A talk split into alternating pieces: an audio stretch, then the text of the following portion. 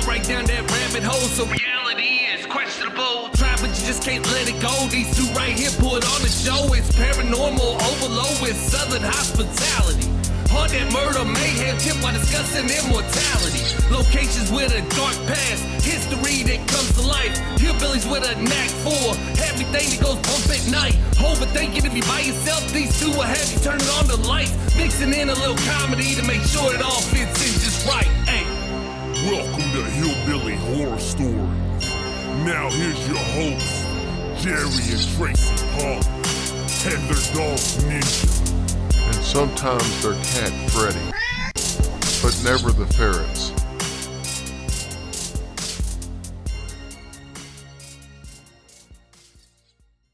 Hey there, it's Tim Dennis from Darkness Radio, and you are listening to Hillbilly Horror Stories with Jerry and Tracy. Hey guys, welcome to episode 338 of Hillbilly Horror Stories. I'm Jerry. And I'm Tracy. Tracy, we've got a fun one tonight. Good. Before we get into it, obviously, I want to thank all of our military and civil servants all over the world, no matter which country you represent. Thank you for everything you guys, gals, and service animals do for us. You guys are amazing at keeping us safe, and we pray for you guys all the time. We love you all so much. Thank you for being our angels on this earth. Absolutely. And we hear from a lot of you guys talking about how we help your work days out. And you know, we talked to a couple of ambulance drivers and uh, paramedics that, you know, say they listen to us when they're on duty as much as they can. And That's so just- awesome. I mean, is. that means the world to us. Y'all just don't even know. Why anybody want to hear my twang all day is beyond me, but we do appreciate that you guys do do, do that for us. So we love y'all. Also, we want to mention that, you know, there's a lot of people that are struggling right now. I want to give everybody a little um, homework assignment. Every one of us knows somebody who's struggling with their mental health, one way, shape, or form. I would say when you hear this, make it a point in the next 24 hours to call somebody that you know is struggling just to reach out and say hi just to make sure they're okay, just to make sure that that they hear and I love you or I'm thinking about you because you have no idea what a difference that makes in somebody's life. And if all of you out there listening calls one person, and if you want to call two or three people, that's even better. But if everybody out there called one person, there would be literally thousands of people this week being called and being checked up on. Isn't that great? That's a great idea. So And say to yourself in your mind, you know, what do I love about myself today? You know, you need to tell yourself something every single day. Be proud of who you are and the special, you know, person that you are and why people love to be around you and all that good stuff because it really does make a difference. It does. I think that's the biggest problem that most of us have is we don't see the greatness in ourselves. We convince ourselves that we're bad people or horrible people or we're not pretty enough or we're not smart enough or we just don't have enough know-how or whatever you tell yourself. It's all lies. Of course it is. It's all lies. Of course it is. And, you know, that's the biggest problem that I see. I, I was talking to a young lady today, and she knows exactly who she is. And she just needs to realize how great of a person she is. And I don't think she realizes that. And I think a lot of people are in that same situation. And, and you have a hard time convincing yourself that you're um, anything more than what you've already conned yourself into believing. And, you know, I think it's just important for people to realize don't believe the lies that your mind tricks yourself into believing.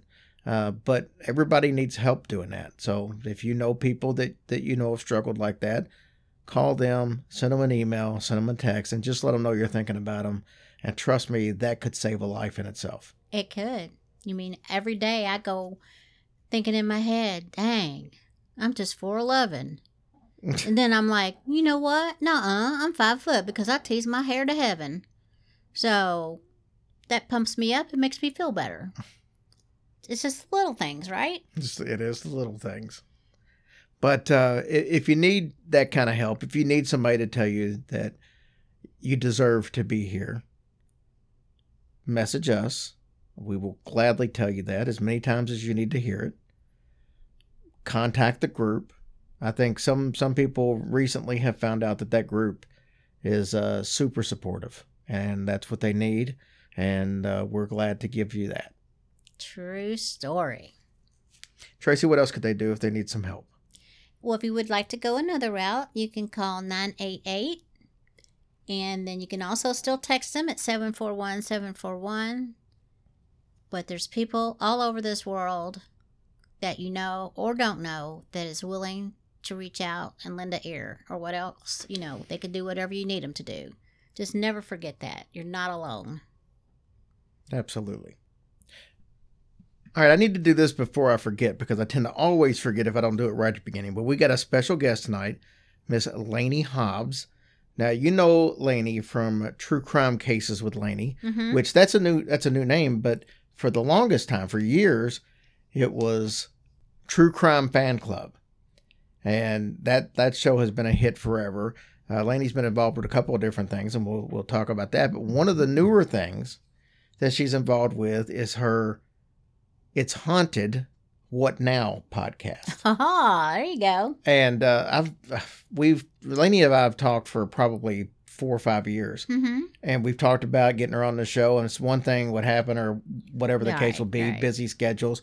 But I reached out to her because I really like her new podcast. It's haunted. What now? And uh, so I reached out to her, and we actually put this together in like two days. Well, good. and got it working. Sometimes and, it's um, just the timing. and she's you're really gonna like this. She gets to talk about some of the true crime cases and um, you know how how the true crime genre has changed over the years. Oh, yeah, for the, for the better and all that. So I think you guys will like that. But for the first part, Tracy, tonight I wanted to talk about some harbingers of death. What did you say? Harbingers. Oh, what is that? Well, it's not the freight place, Harbinger Freight. That's not it. I didn't think it That's was Harbor that. Freight. Well, what exactly do I mean by that? That's good. Well, it's a sign that death's coming or has just happened. oh, I don't like that. Some have said that the Mothman was exactly that because it showed up shortly before the Silver Bridge collapse. Mm-hmm. Similarly, a winged creature known now as the Black Bird of Chernobyl showed up shortly before the nuclear disaster, obviously over in Chernobyl. Yeah. Wow. we're not going to be looking at those cases because there are a bunch of different types Mm-hmm. and i decided to, to land on one of them we've done deep dives on both of those before We i think we did i think we did the chernobyl blackbird the same episode we did mothman on i believe um, but It's like two birds, one stone. Get it? I, I do get it Some harbingers of death could be a vision of a person who's going to die or that has just recently passed away. A good example of that would be Abraham Lincoln. He saw his reflection in the mirror, but the reflection was not as he looked now, it was as if he was dead, like decayed, different Oh. color. And his death actually came shortly after that. In his case, it was said that a, uh, a doppelganger had showed up, which has always been thought to be a harbinger of death in many cultures. If you see your doppelganger, you're probably going to die. No kidding. Yes.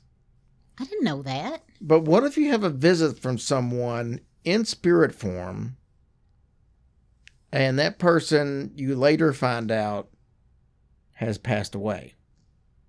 Now, I don't necessarily mean two weeks later, three weeks later. I'm talking about they appear to you at their time of death. That seems to happen a lot. It does. And that's a completely different story than, you know, what we talked about with the, you know, the Blackbird or hmm um, Abraham Lincoln seeing his. So we're going to focus on those types of stories tonight, those types of harbingers of death. So who did Abraham tell that to? Did he tell that story? Everybody. He did tell Yeah, everybody. his wife. It was a really well known thing. I think that I, I can't remember the timeline on it. We actually covered that when we did our um, Emily Sagée from uh, from France, but I think it was like th- two or three weeks afterwards was when he was assassinated. But he was worried about it. he was. Yeah, he was extremely worried about it. He was freaked out. I imagine. and I so. think it happened twice. Oh, he had the dream twice. I think he had it twice. Yeah. Oh man. Well, once it wasn't a dream. The the first time he literally said he Well, looked in yeah. the mirror and Mhm. that was there. He saw himself, but it was a completely different version Oh of himself. gosh, how scary is that? Ooh. All right. First story we're going to talk about. This happened to a woman by the name of Maureen Hayter, H A Y T E R. This was in November of 1942. Now, she was living in uh, Minnesota with her three children at the time. Now, her husband was away in the Navy. He was only 41 years old, but he was a lieutenant commander by the name of Hubert Montgomery Hayter. He was far away in the Pacific Ocean on the USS New Orleans. One night, Maureen was jarred awake. She said it was so violent that she went downstairs to investigate and make sure that everything was okay. Mm, Everything seemed to be fine, so she went back to bed. Suddenly, her husband was beside her in the bed. She said the two of them were bathed in a heavy mist, but his arm was around her and she actually felt protected. They hadn't seen each other in months, and now she had this awesome sense of protection, and the two of them began reunited. She said that she looked into his face, and there was a look of longing and sadness. She touched his cheek, and it was freezing cold. She fell asleep in his arms. The next morning, she wrote it off as a very comforting dream. I mean, she hadn't heard from him in days, so she didn't know why it was suddenly popping fresh into her mind at that time. Well, days passed, and she thought about his expression and the coldness in his face. Mhm. She then felt a certain level of sadness that she had never felt before. When she received the telegram informing her that her husband had been killed in action, Maureen felt that she had been forewarned and given the courage that she needed to deal with this tragedy. The death had actually occurred on November 30th during the Battle of Tassafaronga. He perished after courageously saving all of his men. Maureen felt that this was his final farewell.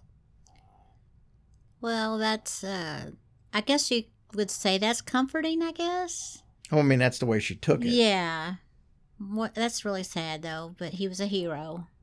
Apparently, Lieutenant Commander Hayden directed a damage control mission until he was overcome by poisonous fumes while sitting at his desk.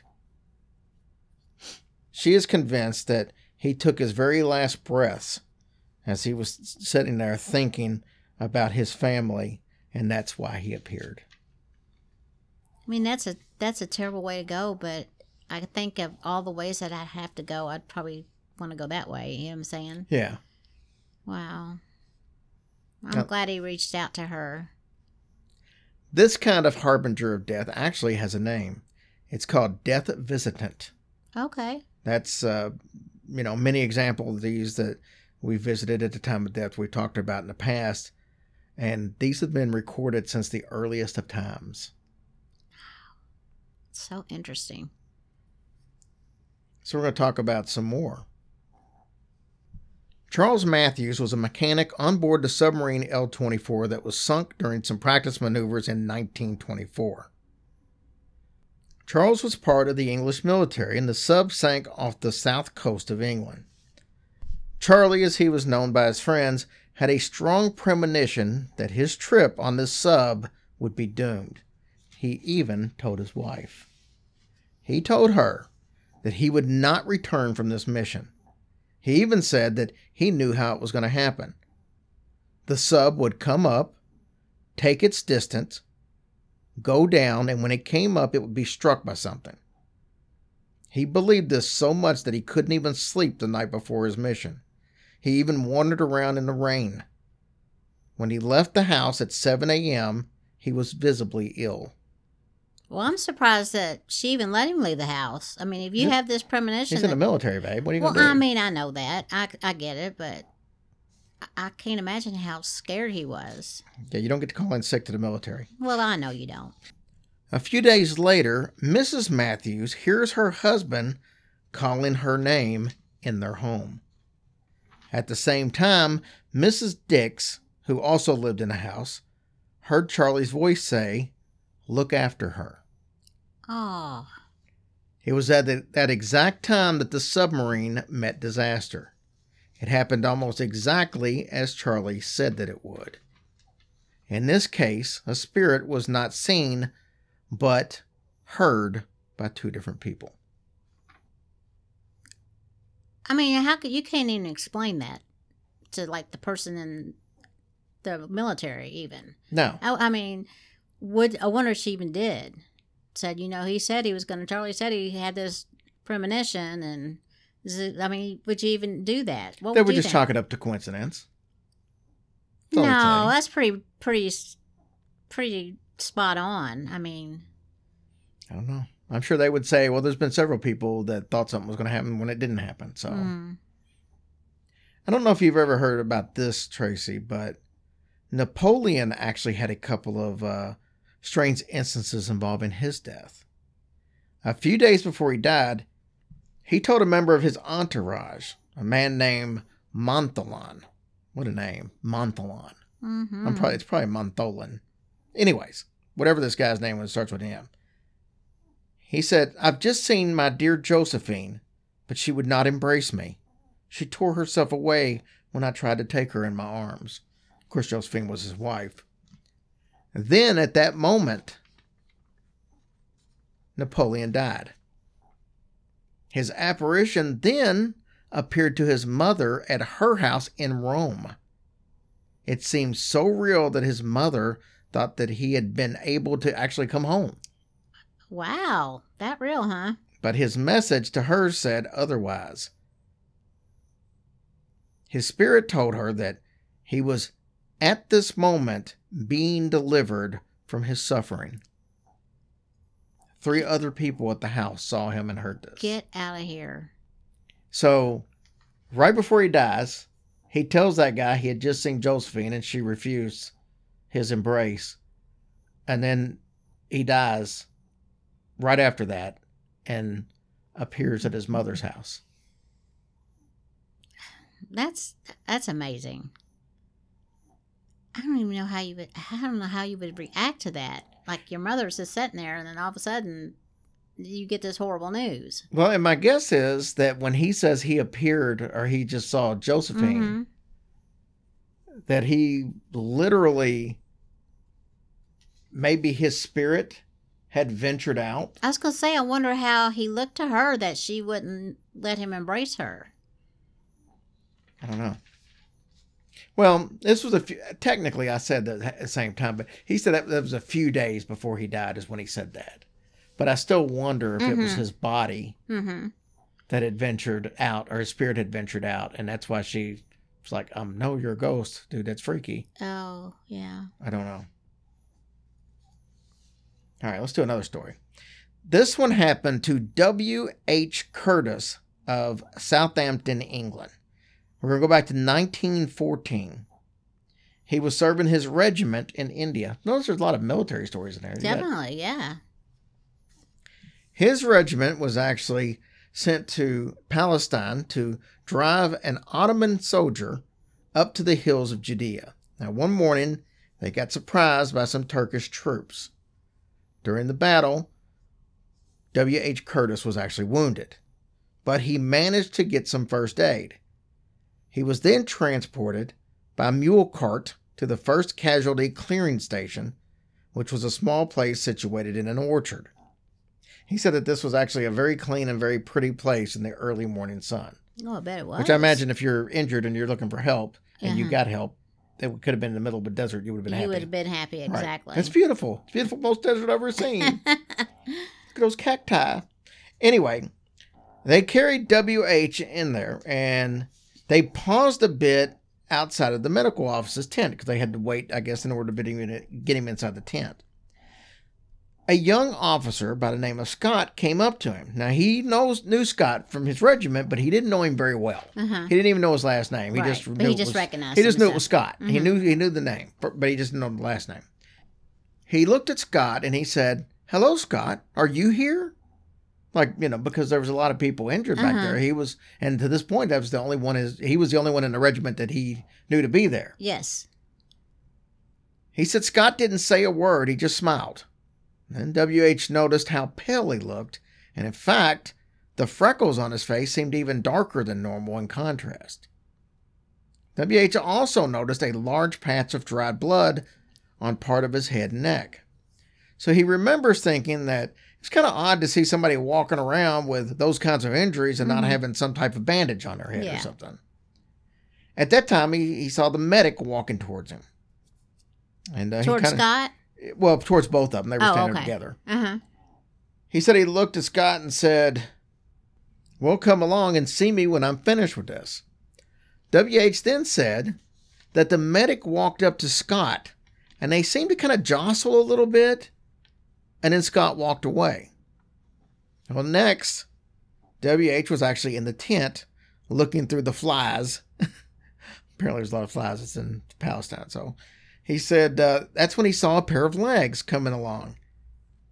The guy bends down, looks at him, and it was a corporal from his regiment. Mm-hmm. The corporal asked him if any of the other members of the regiment was coming was coming along, and WH said, "Well, no, well only Scott.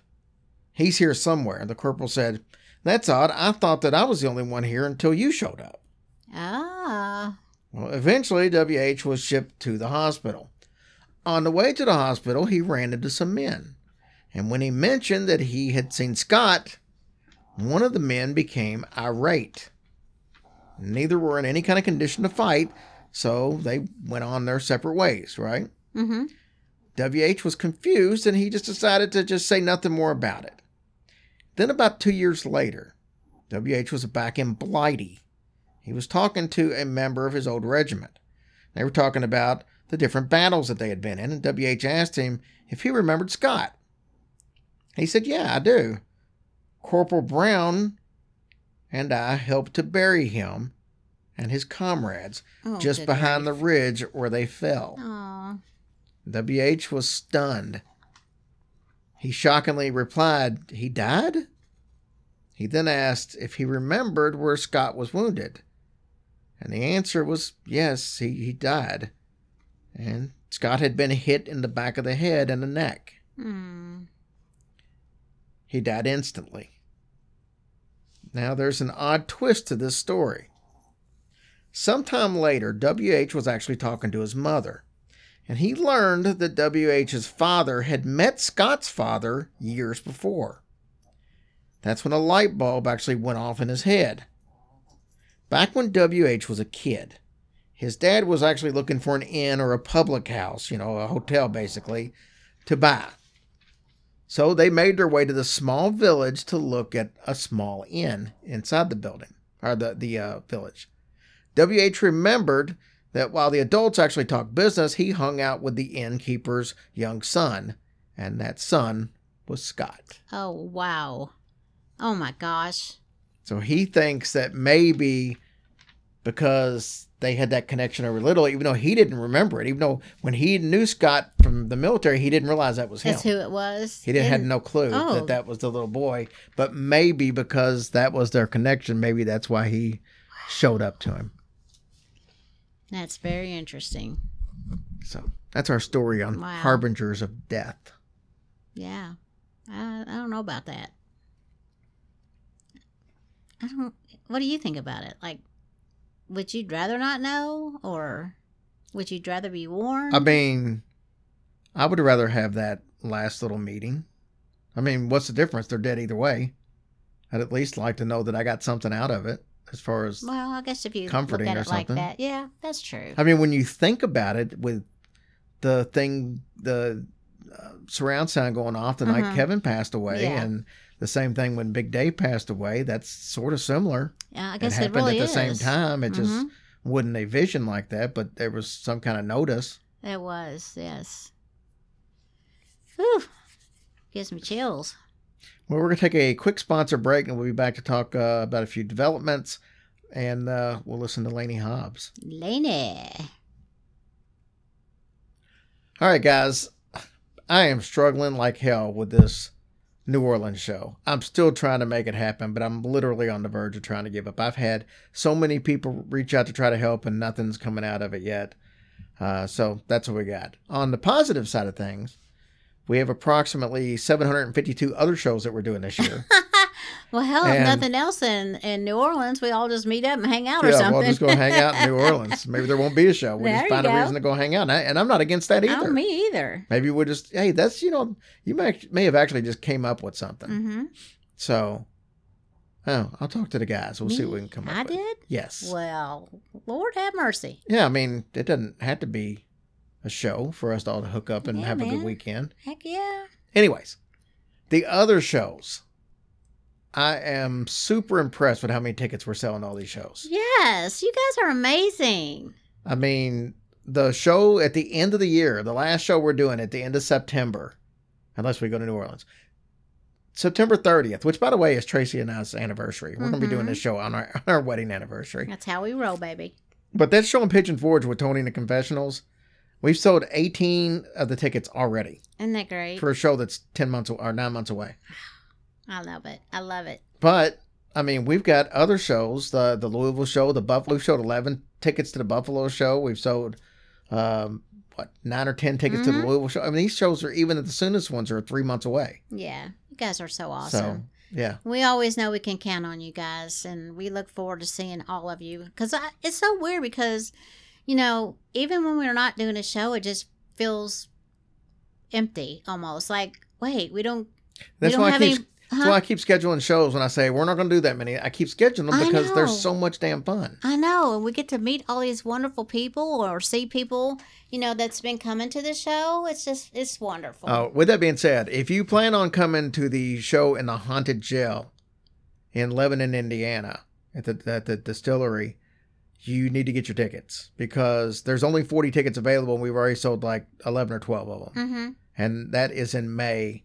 But if you you know, like I said, if you don't get your tickets, they're you're going to be out of out of luck on that one because there are that's the smallest show that we've ever done as far as seating.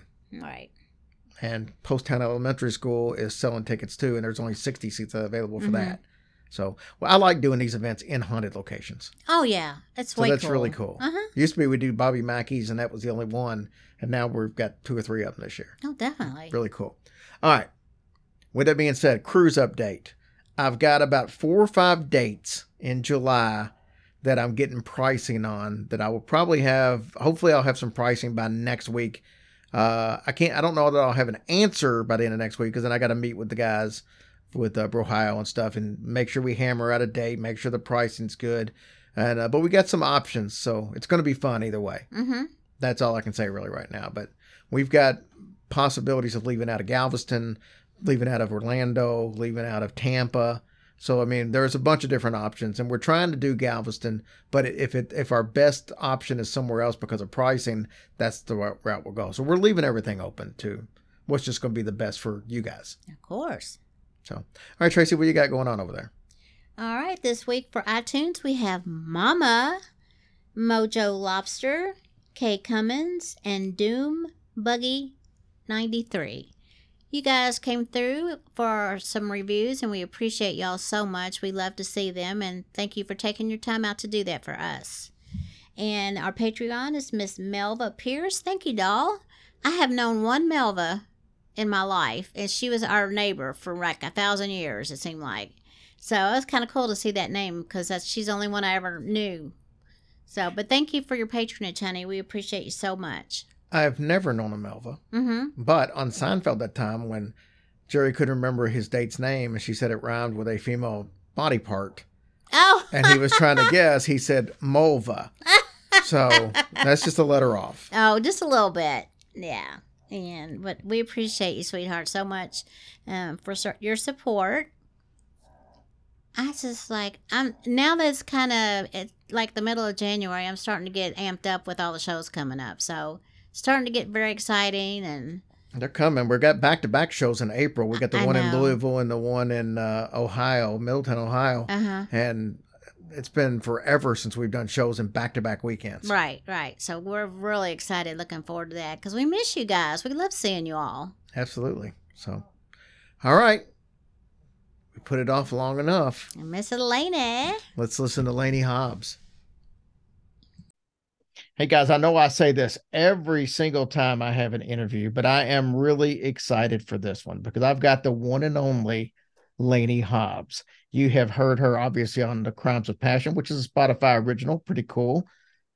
It's haunted. What now? That's uh kind of the the newer baby of the deal in the paranormal side. But Laney made a name for herself on the true crime side of things. She really jumped in there when uh, true crime was really starting to take off with True Crime Fan Club, which she just recently changed the name to True Crime Cases with Laney. Laney, I don't know what else to say. Welcome aboard. yeah. Also, the co founder of the True Crime and Paranormal Podcast Festival, which launched in 2018. So, yes, I, for- I forgot about that because that's something I meant to bring up a little later in the episode. So, yeah. Uh, you know, and that says that. a lot. That says a lot. It is very hard to do a, a, a conference of any kind and to be able and most people I've seen I've had dealings with people that they set up the first one and then the first one never actually even happened. You know, it just it was I, that hard. Yes, I know so, which exact I know which one you're talking about. So pro, not pro, surprised. You, pro, you probably do. I um, do. Mm-hmm. So, anyways, let's let's jump in here from the beginning because I, I want to save it's haunted towards the end. Sure. Because I, I told you the other day, uh, personally, I love the way you've set that show up.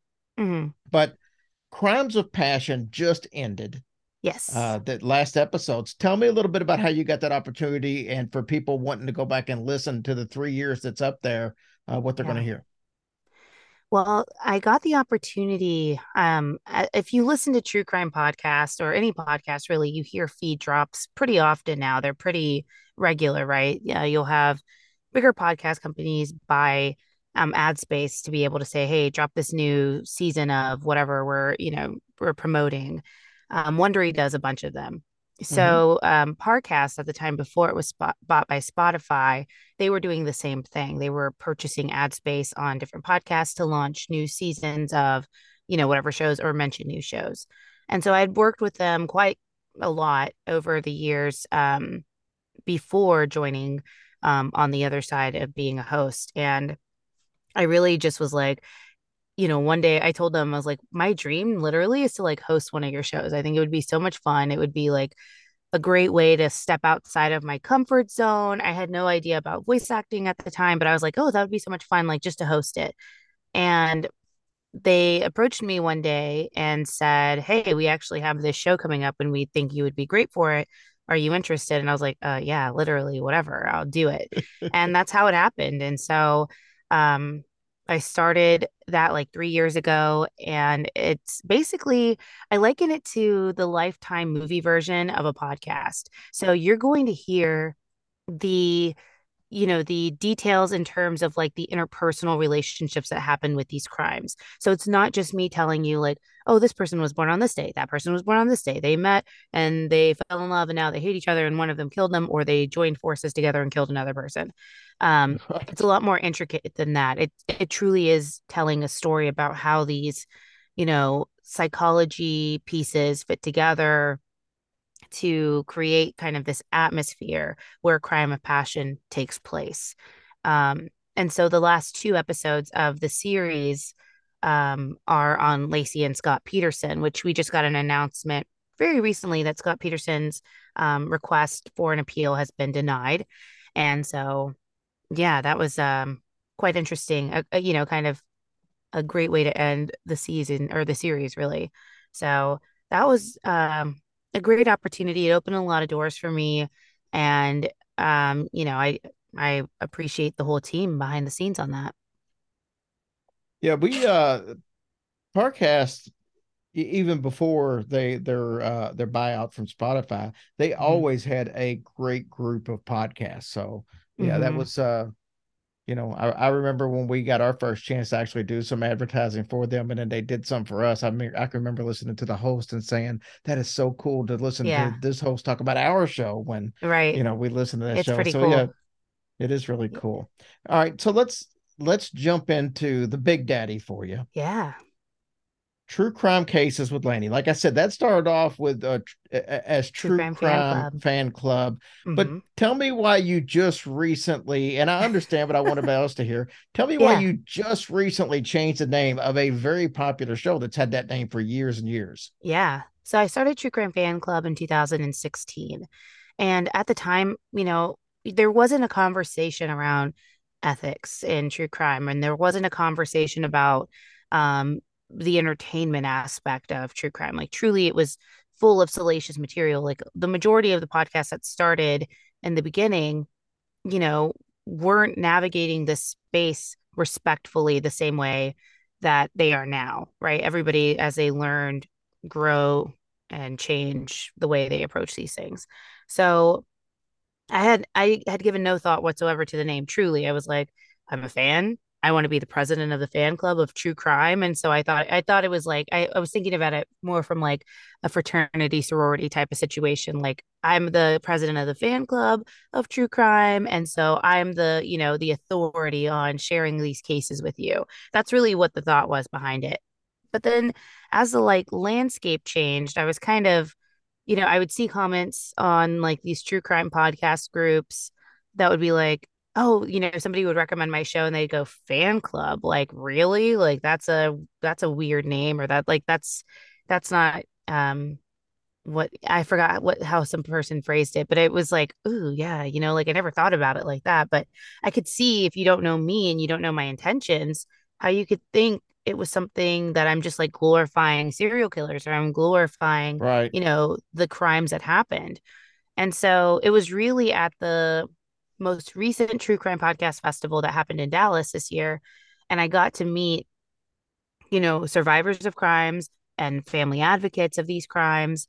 And it changed for me because I had never really had any interaction with any survivor of crime or any um advocate whatsoever. I always kept myself like at a distance from that because I was like, you know, I'm not I'm not like Sarah Turney, who is a, a, survivor and also a family advocate and doing all of these good things and, you know, working with these families. Like, I'm not that person who's doing that.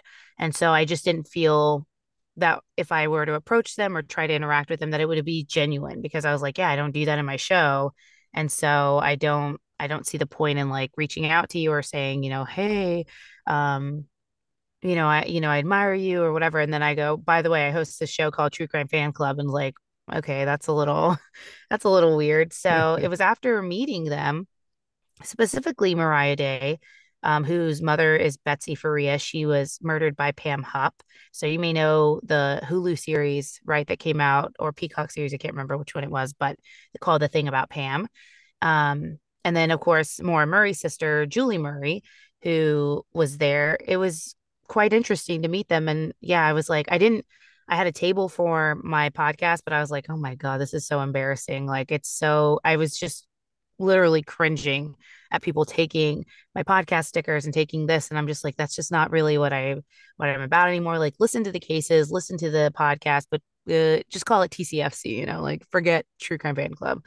Um, and so I ultimately decided that I wanted to change the name. I'd actually been thinking about it for at least the last year and a half, but I never pulled the trigger because, you know, I was like, uh, this show is successful. I've had this since 2016. Is it, are people going to know? Like, you know, what's going to happen? Are people going to stop listening to me and going like, well, okay, what's, what is this? Whatever.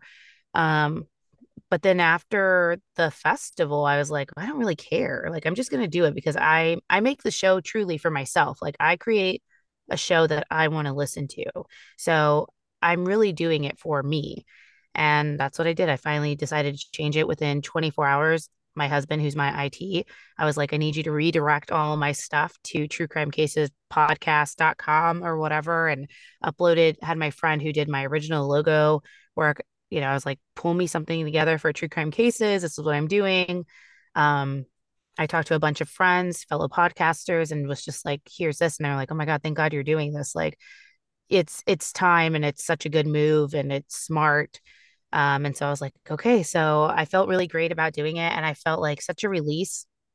And I didn't even care if people were like, if they didn't like the name, if they were like, I don't want to listen to it because then the content of my podcast ever mattered. Like if you're around just because it's called True Crime Fan Club, well done. Right. You know, see you later. You know, it doesn't matter to me. So um it was really empowering and it was really freeing. And now I feel like proud of my show. I feel, you know, that I want to promote it more before. I never did. I never really um I always like my show to like speak for itself. And so I'm the most anti um promoter of like my self promotions. Like if you're like, oh my God, Lainey, you host this show. It's great. I'm like, oh my God, please stop talking about it. You know, it makes me uncomfortable.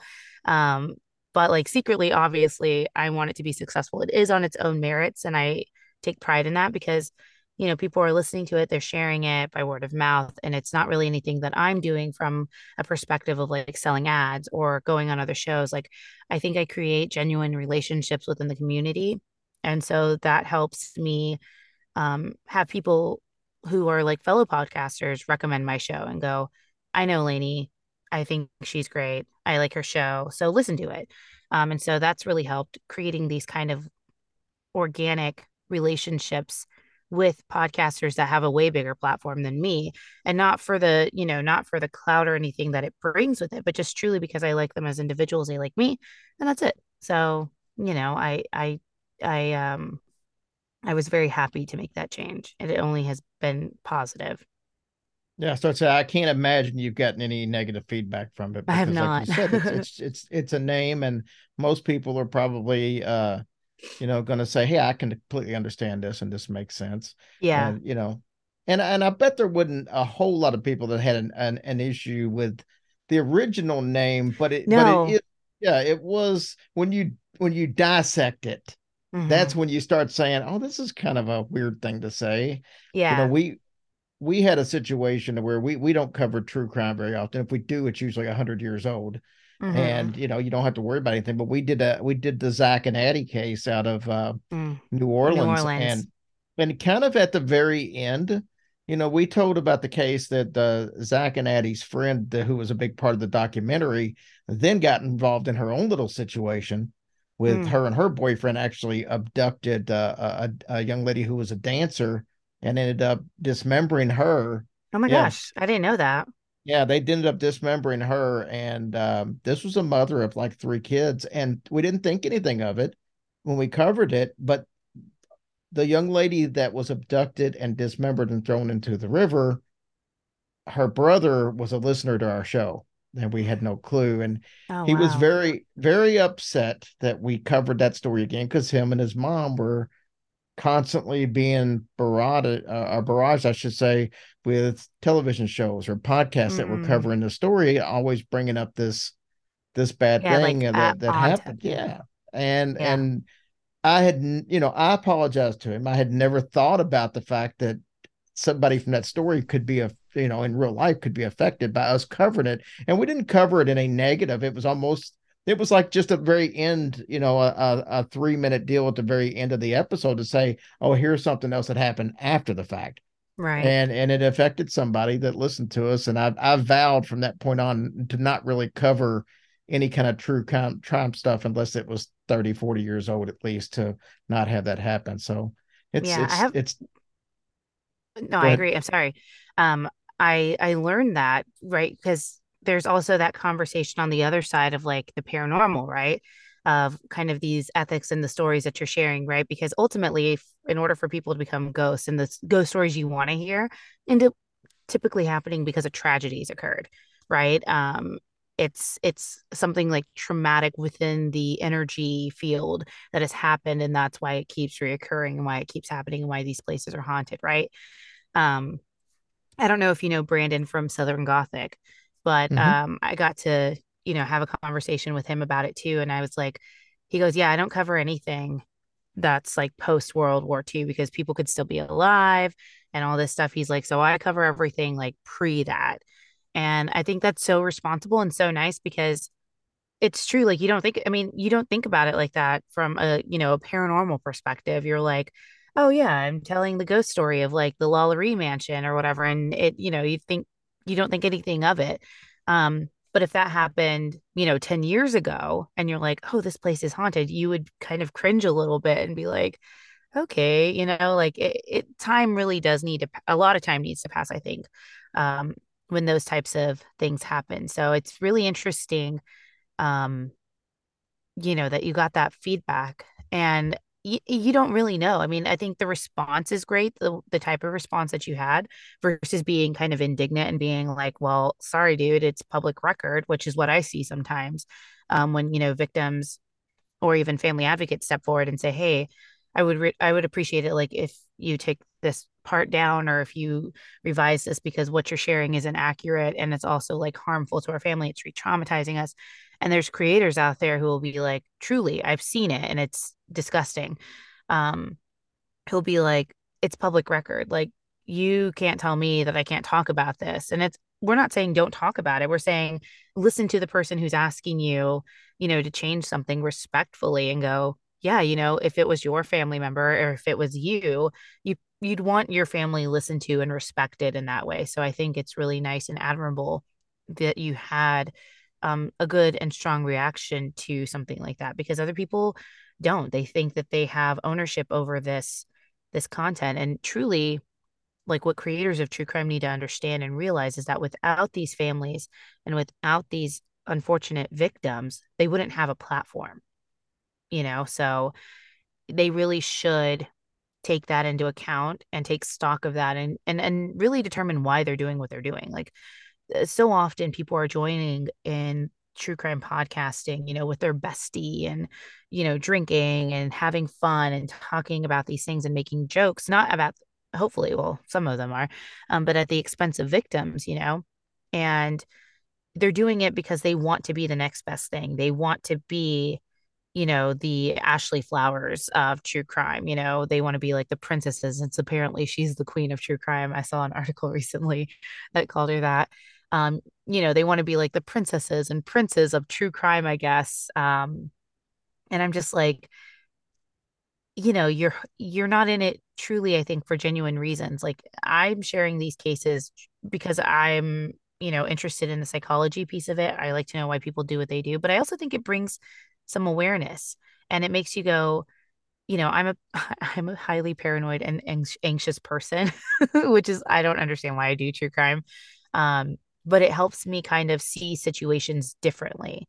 Whereas like i'm not oblivious to my surroundings i realize that like just going to target i could be abducted because there was a case like that where this young lady was literally running an errand to go to target to get like supplies for a birthday party and she was literally abducted in the middle of the day taken and murdered you know? And so it's it's those kinds of cases that you're like that's an everyday thing and i hope that the person listening is aware of their surroundings you know and makes better choices. Um not that she could have done anything differently but you know that somebody can be aware and say hey i'm seeing that all over tiktok now where they feel like they're being followed in a store and so they start filming this person and calling them out which is so great and so powerful because now they're taking kind of back the control of of the fear that could you know haunt somebody for that. So i don't know. I think it's great Sorry, i completely agree with I, no i completely agree with that the bringing um you know just bringing awareness. the awareness that that is huge and i also have a lot of respect I, I, i'm i'm with you and, and i'm the same way on the paranormal side i don't like i don't like for victims to be a form of entertainment Mm-hmm. Uh, I, I don't like I don't like the true crime shows that uh, that basically laugh and joke about yeah. what happened. Now that's one thing to be telling the story and then you stop it and you're laughing and joking about something else. But when you laughing and joking and making criticism of the victim or something like that, I, that is to me yeah, the biggest no no out there. I can't yes, I can't I stand it. But I, I also I don't the... like true crime comedy. That's just me. right and uh, I do lo- I do love the true crime um, creators that are trying to make a difference. You mentioned Sarah Turney, mm-hmm. uh, you know Shane Waters has done wonders with with uh, the the redheaded murders. I mean, he's helped mm-hmm. you know his show has helped identify so many women that had been unidentified since the seventies. Yeah. Uh, I know Justin Rimmel. We're good friends with Justin. He's gotten involved with a case in West Virginia uh, that you know I, I, I love to see people using the platform to make a difference. You know, that's yes. what it's all yes. about. now talking about creators who do really great things, right? Um, even me, I'm inspired by newer creators, right? Who are who are kind of taking on this like advocacy role, which is which is such a shift from when I first started in true crime because nobody was really doing that. Like you had Marissa from The Vanished who was covering um, you know, unsolved cases, missing persons cases and working with families and that was kind of like the only example I had of somebody like working with families in that Mm-hmm. capacity. And I was like that's not for me. Like I wouldn't know what to do. I'm a nervous interviewer and I wouldn't know how to piece a story together like that. I, I just am not talented in that way. But seeing now these new creators, like I think of Cults Crime and Cabernet, right? You wouldn't, by the name of it, you wouldn't think that this is a serious show. Um, you, you know, you're kind of probably expecting it to be fun and lighthearted and just kind of be like very surface level type of true crime for people, because there are people out there who are interested in true crime, want to consume it, but they can't handle all of the like the the heaviness that comes with it. They want like Right. the lighter side of true crime, which there is, you know, you can you can cover it um very surface level without getting too deep into it. And so when I first heard of them, I that's kind of what I thought. Um but they were actually very instrumental in helping find Brandon Lawson's um remains and additional evidence that pointed to where he was. And Brandon Lawson, if you're from Texas, is a huge, and even in true crime, is a huge case that um, was super mysterious. People were very like, um, it was one of those whodunit cases where you're just like, what the heck happened with this guy? You know, he's on the phone, he's running, what's going on? And, you know, you have this 911 call and it's just living in like the annals of true crime history. And so they do boots on the ground advocacy. They truly travel, like I think once a quarter, and they go to help families search for their missing loved ones. And they do a different case, like I think alphabetically or whatever. And I think that is so cool. I'm like, that's amazing that, you know, they're not, I'm, well, I don't know, but it, I don't think that they're um, extremely profitable on their podcast, right? Like it's really hard to be a very successful true crime podcast now because the market is so saturated with true crime um, that you really truly have to stand out. So, um, I don't think that they're like at that level yet. I think they will be for sure because they're very talented and very um, passionate about what they do. But I think that is so cool. I was like, man, I wish I could do that. And now I like am invigorated. I want to do something like that with them. You know, I want to be like, can I go with you next time you do something like that? Because I think that is so important, like an important way to spend your time. Like, why not? Um, and you get to hang out with your friends. And then you have Eric Carter Landine of True Consequences, whose little brother was murdered, you know, and he used that crime to kind of spurn his advocacy and say, like, I want to help other families in um, New Mexico try and find justice too. Like the way his brother unfortunately hasn't yet found justice, but he's trying to do that for other families and he knows what it's like to do that. And so I'm just so like, I am in all of these creators who are so new to this space and truly wanting to make a difference in it that I think it's putting um like other creators on notice. I made a TikTok about that recently. I was just like, you guys have no idea how big this landscape is changing and it's changing away from like these gratuitous details. Like you have shows out there that will share every single detail of how a person was murdered and it's truly just gratuitous. There's no point to it. It doesn't serve any purpose in the story or case you know that you're sharing. Um and then you have others who are who are taking a step back and saying like i could share this detail but why? Why would i need to? What does it progress the case forward?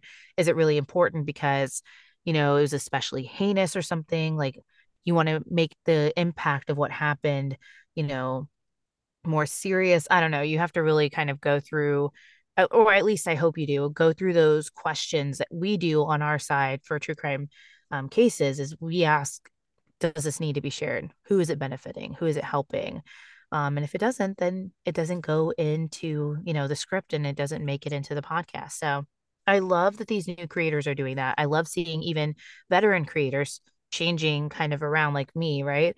Um, changing things around and and pushing more for advocacy and ethics and true crime. I think it's wonderful, and I hope to see more of it. You know, obviously, Serial kind of kicked all that off with them trying Right. to to help exonerate somebody. But I, I think the true credit on what we're seeing a lot today probably goes to Payne Lindsay. Like when you mentioned, up and vanished because I think once people saw, hey, Oh no, not up and vanished. The vanished. that's oh. But uh, but with with With but Payne, you know yeah. he with Payne he was he was able to you know help get a a, a, missing case solved uh, and and people convicted and I think people when they saw that it was like oh man Yeah. you know this is So this think- is something we can make a difference on Yes. So he, I think Payne Lindsay is a really great example of getting it wrong, but fixing it and doing it right.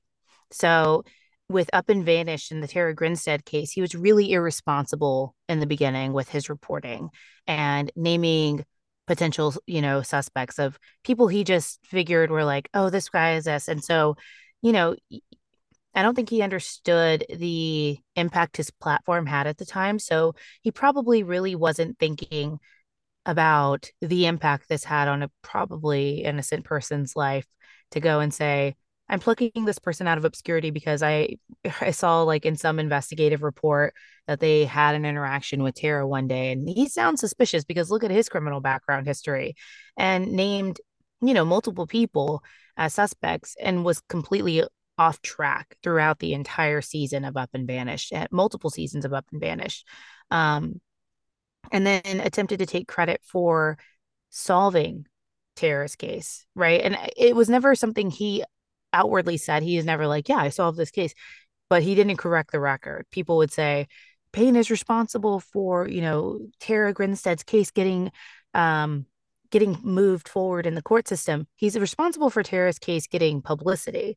Um, but he did not help or aid in the investigation in any of the stuff that he did in the podcast. But since then, right, since all of that like hubbub around that, he has done a complete 180 and he is way more responsible in his reporting. He is, I think, taken accountability for the way he handled Up and Vanished in the beginning and has made strides to change that moving forward. And I think that that's admirable because in the beginning, I did not like him for that because I was like, you're just taking credit and you didn't do anything. Like you, you named all these, you named like Joe Schmo down the street and he had nothing to do with it just because he was like an ex officer or something like that. Um, you know, it ends up being like a former student of hers, you know, and his accomplice or his, you know, friend from high school.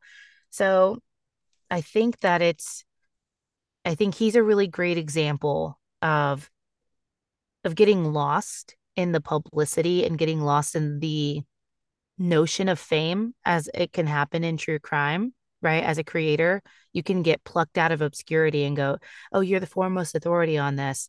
And so now we're going to like throw you into the spotlight and you're going to get all of these like accolades. You're going to get all of these credits to your, to your name. And he took that, basked in it for a while, right? Like any, I think anybody would, but then turned it around when he quickly became the bad guy in podcasting for making the comment of like, I'm not a podcaster, you know, at podcast movement, I think he got on Right. stage and was like, I'm not a podcaster. And everybody's like, but you, you're not a filmmaker because you haven't made any films. So, because he's like, I'm a filmmaker. And I was like, well, you haven't made any films. So what, what are you talking about? Um, and you got your success through podcasting, right? So after that, I think he made a significant change that rehabbed his image in true crime. And now he's done, I think, a way better job of approaching his cases responsibly, approaching his reporting responsibly. And, um, you know, I think that that's a really great example of somebody who can get it wrong and then turn it around once they know better. You know, so there's always a redemption I think nobody deserves to be canceled infinitely unless you're a certain podcast host in true crime that nobody likes, um, and who is vile as a human being. Um, I know exactly who and there's and there's no redeeming qualities whatsoever. Um, you know, one time he, he had a dunk, and that was like the only redeeming quality ever. You were like, okay, you're not that bad, but then, you know, I would be like, where were you on January 6th?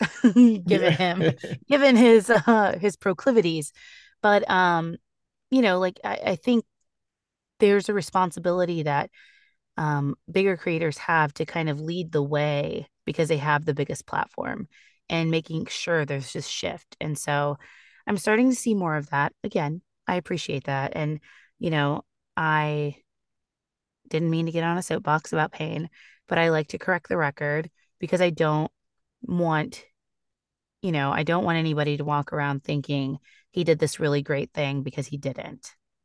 You know, he covered Well, a case.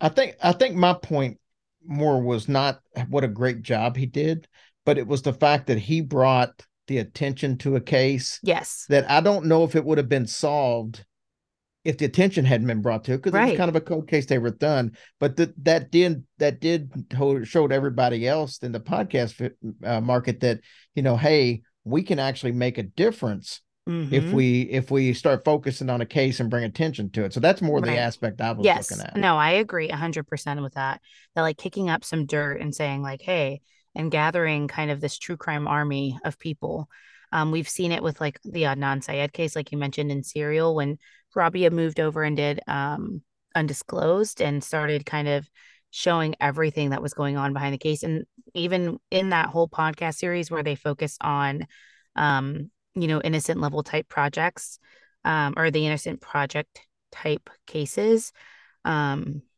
you see how much of a difference these cases you know have made um, just by getting publicity around them. And so i'm i'm hopeful that that continues because i think people especially as it comes to unnamed persons we saw what the golden state killer solved because of genetic genealogy like that's amazing i wish we could do that for the zodiac you know but who knows who knows All right.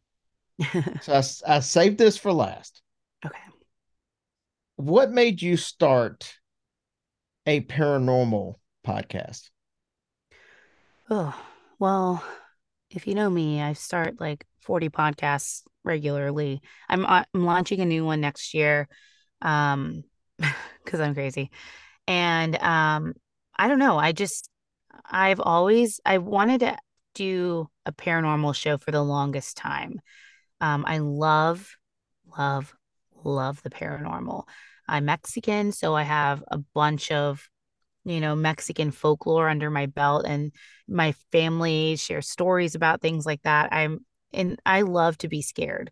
And I'm obsessed with your wall behind you because I love The Exorcist. It's one of my favorite movies. Same here. Um, I just love it. You know, like I love being scared. It's one of the last like really good horror movies um that was done well and made you like whoo like I remember when I first saw it I was like never the same again. It was amazing. Um but it was it was really kind of just that. I was like I want to share stories. I want to get into, you know, the paranormal and I want other people to tell me their stories because, again, I like being scared, and there's nothing more I love than reading other people's ghost stories. Like, I grew up in Texas, and my mom would let me pick, um, you know, where we wanted to go for our road trips because we were poor. So it was like, we're going to road trip around Texas for our vacation this year. And so she would pick a, you know, a weekend and go, okay, where do you want to go? And I'd pull out like my Hans Holzer book and look for Texas ones, you know, that uh Texas cases. And so I was like, oh, let's go to San Antonio because the Majestic Theater's haunted. And I remember like standing outside of the Majestic Theater, like looking in the window and going, okay, little like in my head, like psychically talking to the little ghost boy and being like, okay, you can come to the window. I want to see you. It's okay. You can do it. And my mom's just like, oh my God, this freaking kid. like, what the hell is she doing? Um, so it was really that. Like, I just love reading other people's stories, and um, it's it's like one of my favorite things to do. Even still now, I'll be like getting together. I'm like, oh, have you ever had like a paranormal experience? Um, recently, you know, I've I've read I recorded my my booth. You can't see it because I have my green screen, but um, I recorded my booth right, and I usually re- record in the dark when I'm reading because I just use the light from my iPad and stuff like that. And I record in the dark and I have a door that is a glass door for my booth and stuff. And I get so paranoid reading these stories because I'm just like so into it when I'm reading it. And I'm like, I didn't see that in the corner of my eye. And I'm like getting more and more terrified as I'm reading these stories. And I'm like, oh my gosh, you can probably hear it through my voice because I'm like, and then this happened. And I'm like, don't look. And then you, all my all my bloopers and cuts in um my raw audio is pretty funny because I'm like, oh my god, I'm so scared right now. but I love it. So I just did it because I wanted to talk about haunted objects and I wanted to talk, um, or really to read about stories. I had no clear direction on like, did I want to read stories and then make, you know, some commentary on them? Or did I just want to like do my own research and share these folklores and things? And that's just not really my vibe. I just want to hear other people's things. Like I want people to trust me with their stories and reenact them and share them and offer like spooky vibes in terms of like the music that's playing behind them and really like transport the listener there and be like, oh my God, yeah, like this is freaking me out. You know, that's what I hope. I hope people are scared listening to my show. well, as I told you the other day, for people who haven't listened to this, it's very well produced. I love the fact that that you you read the listener's story, and there's a lot of mm-hmm. shows out there that do that, mm-hmm. uh, including you know our eerie encounters. That's what we do. We basically read with some music behind it, but you then go ahead and have commentary on the story afterwards and it's a very well scripted commentary it doesn't come across like a conversation piece where you just say well well here's what i think i mean you do mm-hmm. that it's more hey here's what i think but mm-hmm. it's just mm-hmm. so well done that it blends in with the story perfect. Everything is so even keel. Yeah. You know, because I've I've seen before where people will read a story and it's dramatic, and then they give their opinion and it's a whole different vibe, you know. Yeah. It doesn't and, and, stick but, with it.